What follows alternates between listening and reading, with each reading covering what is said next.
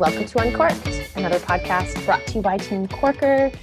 I am really honored to have Amil Reddy joining us today. Amil has been a longtime fan. No, we have been a fan of yours. long, we longtime admirer. it's mutual. It's mutual. and Matt Bro has has always spoken of you in such high regard, and I'm so honored that you would take the time, especially now, and amongst such chaos in the world, and your mm-hmm. insight and who you are and the work you're doing has never ever ever felt more needed than today. So thank you and how do we dive into this? Where do we start? Gosh. I mean depends on which topic you want to start with. It's it's been it's been quite the whirlwind. Maybe I could just start with, as you mentioned, my name is Amil. My pronouns are they, them. And yeah, I'm super excited to, to have this conversation today. I think there's so much that's on my mind right now. One is that mm. June is Pride Month, mm. and we're still, we're in that. And uh, there's a lot going on in the world. And I think what you and I were kind of chatting about a bit earlier was that there's there isn't one singular thing happening. Mm. It's it's about an intersection of so many things and my hope is that right now in the world that we can see it holistically that mm. covid exists that black lives do matter and have always mattered and that you know lgbtq two spirit plus folks also exist Therefore, Black trans lives matter. Mm. And the folks that are affected the most by the pandemic are likely going to be those similar folks mm. that we just just mentioned. So how do we see the world and see people holistically, knowing that they're not just struggling with one thing? Yeah. Oh, I take a deep breath and I say sometimes it can feel overwhelming of where do we begin or, you know, where do we start? And these aren't white tears. These are genuine heartbeats that say how do i help and how mm. do i do my part and what is the right place to begin and you know i pause and say i said this to you before we hit record that sometimes the right place to start is with one conversation with one person who can help us see the world and communicate with the world in a better way and that is why I reached out to you and I'm mm-hmm. super grateful. And I want to take this right back to your introduction because I feel like now in the name of being able to do one small thing, pronouns feel like a small thing that can make such a beautiful big difference and help school us. Why do pronouns matter and how can we help support the conversation for folks that might not identify, well, dare I say, by their assumed gender? Is that mm-hmm. correct?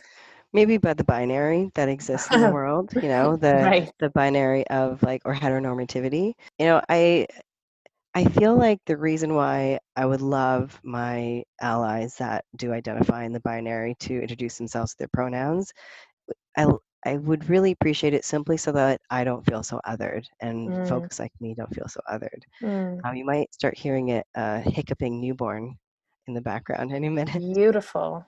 He's uh, seven days old. Oh. Um, and uh, so I feel coming back to that, I feel if if folks are just get into this like rhythm just like when folks have, tell people their name mm. and that's something that from a social contract that we have amongst each other we introduce our, each other by our name if we can get in that contract the idea that our pronouns are also important one mm.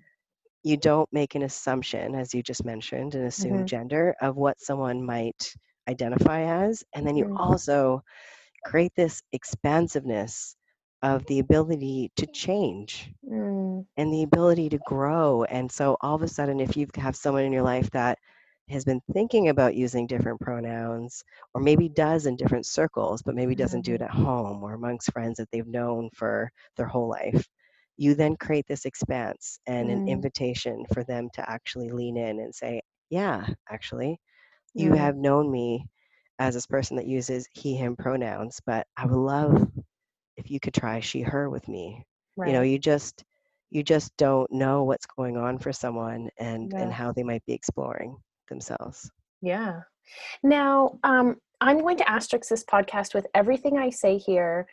I would like your grace ahead of time that I might fuck up. And I and I want to be able to screw up so that I can have conversations and learn and hopefully when this podcast is published other people learn as well.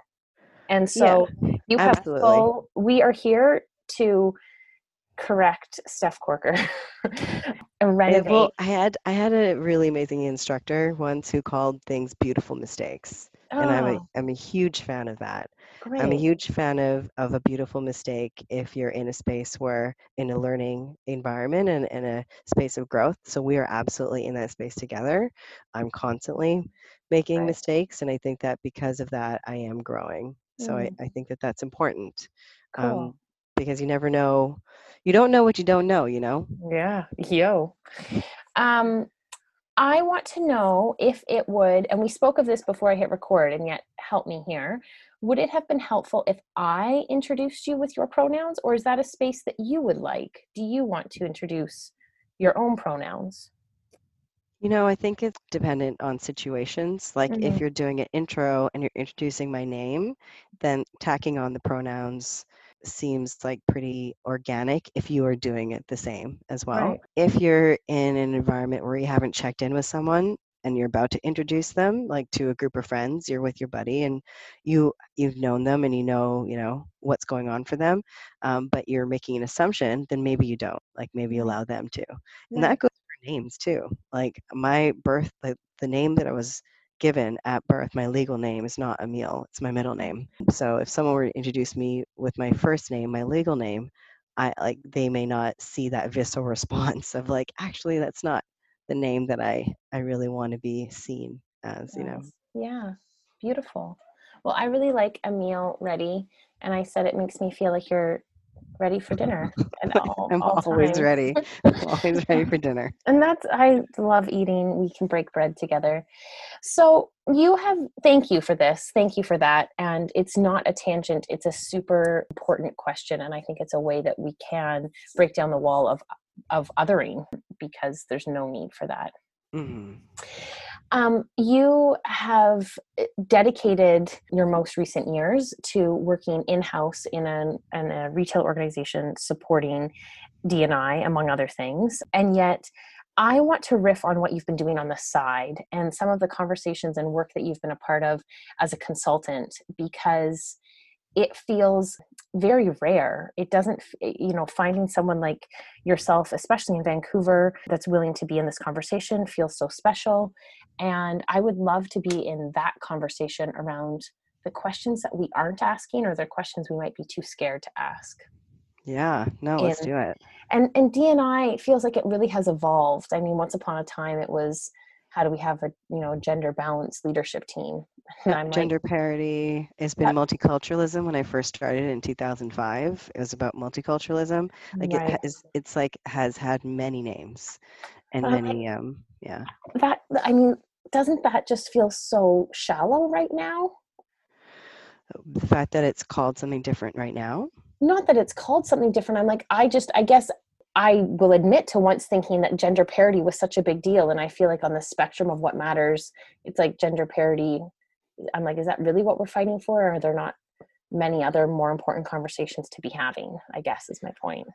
Fair. But, you know, I think, you know, this is in my opinion, obviously, when it comes to working to elevate equity seeking groups or to gain equity, it's not about a hierarchy of need to me. Mm, mm. It's about an holistic approach of looking at what we need to do to change our systems, to change basically systemic oppression, systemic racism, you know, white supremacy. Mm. We need to uh, recognize that it exists and it mm. exists in all factors or aspects of someone's life, whether mm. it's their ability, their gender, their age, their place of origin, their ethnicity, their race, mm. you know, it, their their uh, sexuality or gender identity, all a human exists in a world where all those things um, exist about them. So mm. why wouldn't we want to look at all of those systems to see how they're being oppressed or how some are being oppressed and some are being elevated?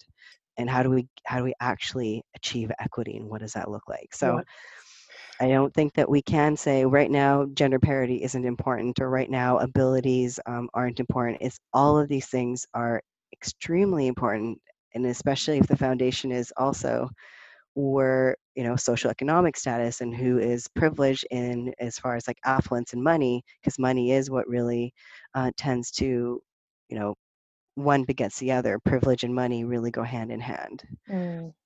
so all of these areas have to really be looked at which means that this work is complicated. Diversity is as diverse as the name. Right. Right. Well said. So when people reach out to you do they reach out with a lens on on one aspect of this mm. or are they typically reaching out to say can you evaluate all all of the beautiful mess that we have. it is a beautiful mess. You know, as a trans person of color, I think that they're likely have like uh, they're leaning towards either the the trans perspective or the queer perspective. I identified as queer for a long time as well. Basically, like under the rainbow flag, and then also with the lived experience as a person of color. I think there's an mm-hmm. acknowledgement that both of those lived experience bring something, but also acknowledging that lived experience alone, it isn't fair to put that on someone and that labor on someone unless they're they're putting their hand up to do that work, which work. Yeah. I I have been. So I think they do have like when folks reach out to me they're usually saying okay it's pride month or you know we're we're really looking at our language around our policies around trans inclusion or we're looking at you know the fact that many of our board members leadership staff members are are white.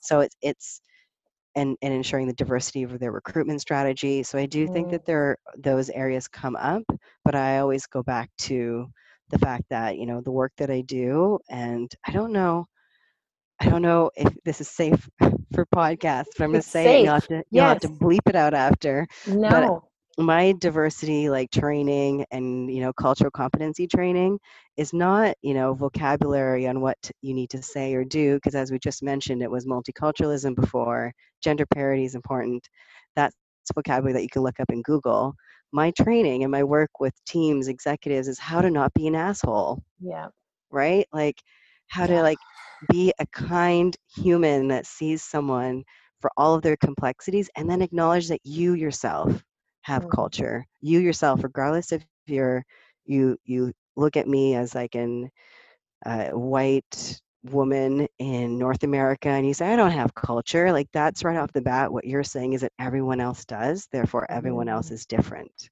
right but if you dive in, I want to know about your English, French, Irish background. I want to know how you're connecting back to your culture mm. because when you do that, you understand that that is part of your story. Therefore, you'll understand that other people can have their story and you're not so different in your stories, you right. know? Right. It's when you're considered to be the baseline and everyone else is is, you know, different. Different. That right. that is where we get into the danger of white supremacy. Right. How did you know I was Irish? I, I, was trying to actually riff off what Kate, my partner's background was. I was like Irish, English, French. I'm just kidding. I'm not. I mean Cork. I'm from Cork. Of um, course. Oh my gosh. I've been there. It's great. Oh, cool. I have not. Okay, so when does Amil's training come out called How Not to Be an Asshole? because yeah. that feels so appropriate. You know, I think I call it something more benign than that, but it exists. I've I've done it with yes. a lot of organizations. I start off with things that are more palatable to to executives, like calling things like I do a really great session called It Starts With You, which is mm. of the letter U. And ah. that's the whole idea is to understand that we all have unconscious bias so that we can then uncover what they are with the hopes of unlearning them. Right. So that's really like it's not unconscious bias in the fact of like telling you what unconscious bias is. It's actually diving into our own cross cultural communication and how it's a physical exercise that you do and mm-hmm. it's facilitated and you actually can see the right. outcomes and it's something that I've done all over the world actually and wow. it's been super impactful whether it's a group of youth to a group of leaders to um, a group of, of community members, it's, it's very impactful. So that's one of the ways that I dive into that work. I crack people open, for lack of a better mm-hmm. word, and it's a bit of a violent thing to say, but it, it really opens up that conversation and then we dive into the work. I love it. Yeah. You you mentioned two things and both feel important more than ever right now and that is trans inclusion and people of color. And and if we take this to the workplace just to put some boundaries mm-hmm. around things right now. Can you help me understand? I don't even want to call it the low hanging fruit, but the the places and spaces where organizations are typically not turning a blind eye, but just might not even know any better around how they can be more inclusive to trans folks in in ways they haven't before or what are some things that you're hearing and seeing you know that you're like come on, you can do better right now. Know, it's interesting because I think that there are a lot of opportunities, and one of the things that I would encourage people to do is look at your employee life cycle. Mm. Like start with your employee life cycle and see what the journey of that employee is from before they even join your team mm. to the onboarding of that team member to their experience of being there and then you know the offboarding and legacy piece mm. and you'll see in that journey where there's that opportunity as well as like you know i call it opportunity but where you're really not hitting the mark or when you're putting you know an, an employment application out there for someone to apply is are you asking for gender? And if you asking are you asking for it for a reason? Like mm. my first question is why? Yeah. and people are like how many options should we put on it put on the application? And i'm like okay great we can go down that path. We can go down the path of the number of, uh, of options for gender but my curiosity is why do we need to even have it there? Right you know what yeah like yeah. what is the requirement of that that you you need to know before someone applies? Right. you know is the language that you're using in your policies binary? Like you know um, right. if a team member does this and he slash she xyz right. is that necessary? Can you use the gender neutral they for for that um, policy? Because that's fine. It's actually a singular they has been recognized. Um, so can you just shift that language right now? Like doesn't take that long to do that kind of stuff um, do your systems actually require legal names and are those legal names then going to be shown on a screen as you're working right. on things like why is there a way of putting a profile name up instead and not preferred name I think we need to get away from this idea that a name is preferred. Mm. It's like maybe there's a legal name, and us non binary trans queer folks that change our names know that we have to deal with some legalities if we're not going to legally change it. So we're, we're, we're used to that. We're like, okay, for payroll, we right. have to submit a check that might have that name, but they're going to make sure that they keep that information secure. But then when I look myself up on my internal communication in, you know, internal site, I don't want to see that name. Right. Is and I don't want my colleagues as they're walking by to see that name when I'm looking at how much, you know, vacation time I have left. Right. So how, what are your systems in place and what are uh, what are the things that you can do out of the box of mm. your internal systems? And then what are the things that you need to actually go and engage those service providers like sun life or peoplesoft or you know yeah. to actually change? Change. Amazing. What about the same question in the realm of people of color neil? It feels you know, like a really big question right now I think with people, so there's there's two things here. There's diversity and there's inclusion. And mm. the ADP VP of DNI said, diversity is the what, and inclusion is the how. Mm. And I really like that because what the what is, you know, what is the what is like the the team member uh, sorry, team look like? What is the make of the team? Like how many folks of color are there? How many is there gender parity? You know, that is the what, but the how is how are these folks going to interact with each other? How are they going to get a sense of, of community? Mm. And how are they going to be supported? And how are they going to feel and succeed and perform um, and be connected to the workplace? Mm. And that's the piece that I think is the piece that we are struggling with right now because going out and finding that one black uh, board member is not the answer. Right. like right. Looking at your board structure and governance and breaking it down or leadership, C-suite, team, that is where the work needs to happen and then realizing that where the where the implicit and explicit bias exists and then reworking it. Like, Hmm. I'm sorry, but some of these things are going to have to take down to their studs and then rebuild. Yeah. And some things, yeah, open up a couple board, you know, uh, opportunities and Yeah. seats on your board. And yes, invite more people in. But the tokenism is something that should be high on someone's sensitivity right now Right. because you're not that one. I'm not going to speak for all trans people of color or children of immigrants. You know, Right. I'm it's just not going to be what I'm going to be able to do. So when they're like, yeah, we need to look at diversifying our leadership team and our recruitment strategies, I don't want all heads to turn to me Yeah. and then have me come up with strategy. Yeah. What I really want is for fe- folks to be like, we want to include more people on the board, and this is how we're going to have them feel included in the workplace. We're going to build an ERG, like an employee resource group, Yeah. and that's for folks to actually be connected to each other, not to give advice to the organization. That's just for community, right? Yeah. And then we're going to have an advisory board um, that is going to keep us accountable. That will act- actually like have projects that they're part of. So those are folks that you're actually doing work with and alongside. Right. Yes, there could be some people from the ERG in the advisory board, and I'm sorry, I'm getting like really into this because if it. someone were to like listen to this podcast, I want to give them the strategies, but just know that the function, the terms of reference, and the purpose of both of those groups are very different. One Right. is for connection.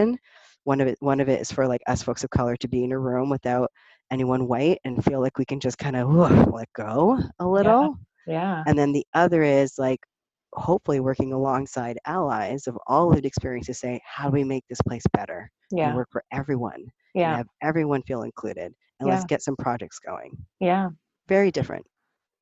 Absolutely. And when you say it that way, it's so clear of just how different it is and especially the experience for you and i'm so mindful you know i think of your your previous employer and how i don't know how diverse it was at head office where you were working but i can imagine that there was a lot on your shoulders. A lot of the conversation was for you to bear and uh, is that true or am i You know, it, it, it isn't, it isn't because MEC is actually pretty like when it comes to uh, head office and I think in our stores, there are diverse like folks. A lot of MEC staffers like come from a diverse live background. yeah Um, could it be better? Absolutely. The outdoor industry has has you know historically Right. been white and male, yeah so absolutely could be better. Okay. But I think that we had it when I developed the DISCO, which is the Diversity Inclusion Steering Committee.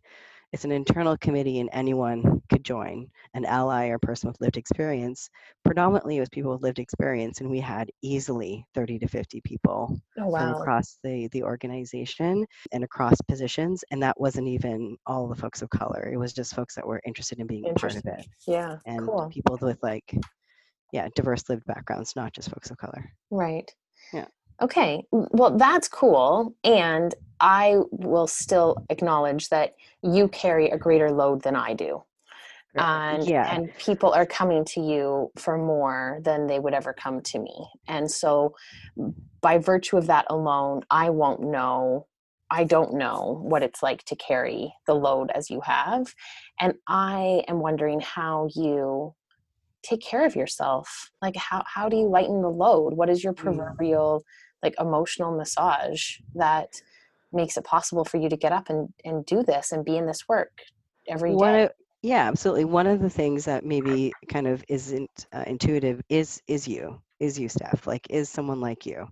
Like, in order to do this work, and and you know, my version of you at, at MEC was, you know, really amazing people. I'll give them like a little shout out: Ryan McKee, Diana Etherington, Sarah Rushton, like folks that are white Mm, and would stand beside me and uh, in in meetings in those moments and work alongside of me to do this work. Because mhm, you know a good example ryan and uh, who is the director of brand at mec and i would stand up in a room i knew that people would assume that i care about this. I mean look at me i've got rainbows literally pouring out of my eyes and mouth. And you know in the summer i get my chin nods from my from my you know black brothers and sisters so it's like it's it's definitely obvious that i would care but when ryan walks up it's like he looks like your brother he looks like your boyfriend your son your brother-in-law you know your neighbor and people are like okay you know what I know that Amil cares about this and I get why they care about it. Listening to Ryan talk about it opens up a bit more. Like it just, mm. there's that creak of the door that he can open up and I can kind of walk in and woof, right. Listen up everybody. Yeah. And then and ryan is fantastic at that. He'll open that door for me to walk through with the right. knowledge and the experience that i have. Right. but that combo is where i i can i can do so much more mm. if i have an ally or an accomplice mm. with me. Got it. Yeah. Amazing Oh gosh, well that's really cool. Let's get up to fun work together in the world, okay? Can we riff on your personal life for a hot second? Yeah, it's mm. it is uh talk about a hot mess. It is it is happening right now. Well, I don't think it's a hot mess. I think it's a hot bundle of love. But you mentioned there was a little squawk in the background that you have a seven day old babe and you also have a two and a half two yes okay and tell me trans parenting in vancouver in 2020 yeah it's a thing it's a thing you know, we're, you know, we live in, I live in a bubble. I live just off the drive, like a Amazing. skip from Trout Lake. So, yeah. like, I am blessed. I know mm. that. I am privileged. I've got like secure housing, a loving partner. My, both of our sides of our parents, in fact, Kate's parents are here right now, my in laws. They love us and support us. And I know that that isn't the case for a lot of folks. So, mm. I recognize that. You know, I come from like a mixed race background, and my mom is Indian. And you know it's it's a real thing for mm. South Asian families and you know trans folks and and queer folk. Mm. I think we've come a long way, but I do think it's a thing. So I, I appreciate that I have that support. Mm.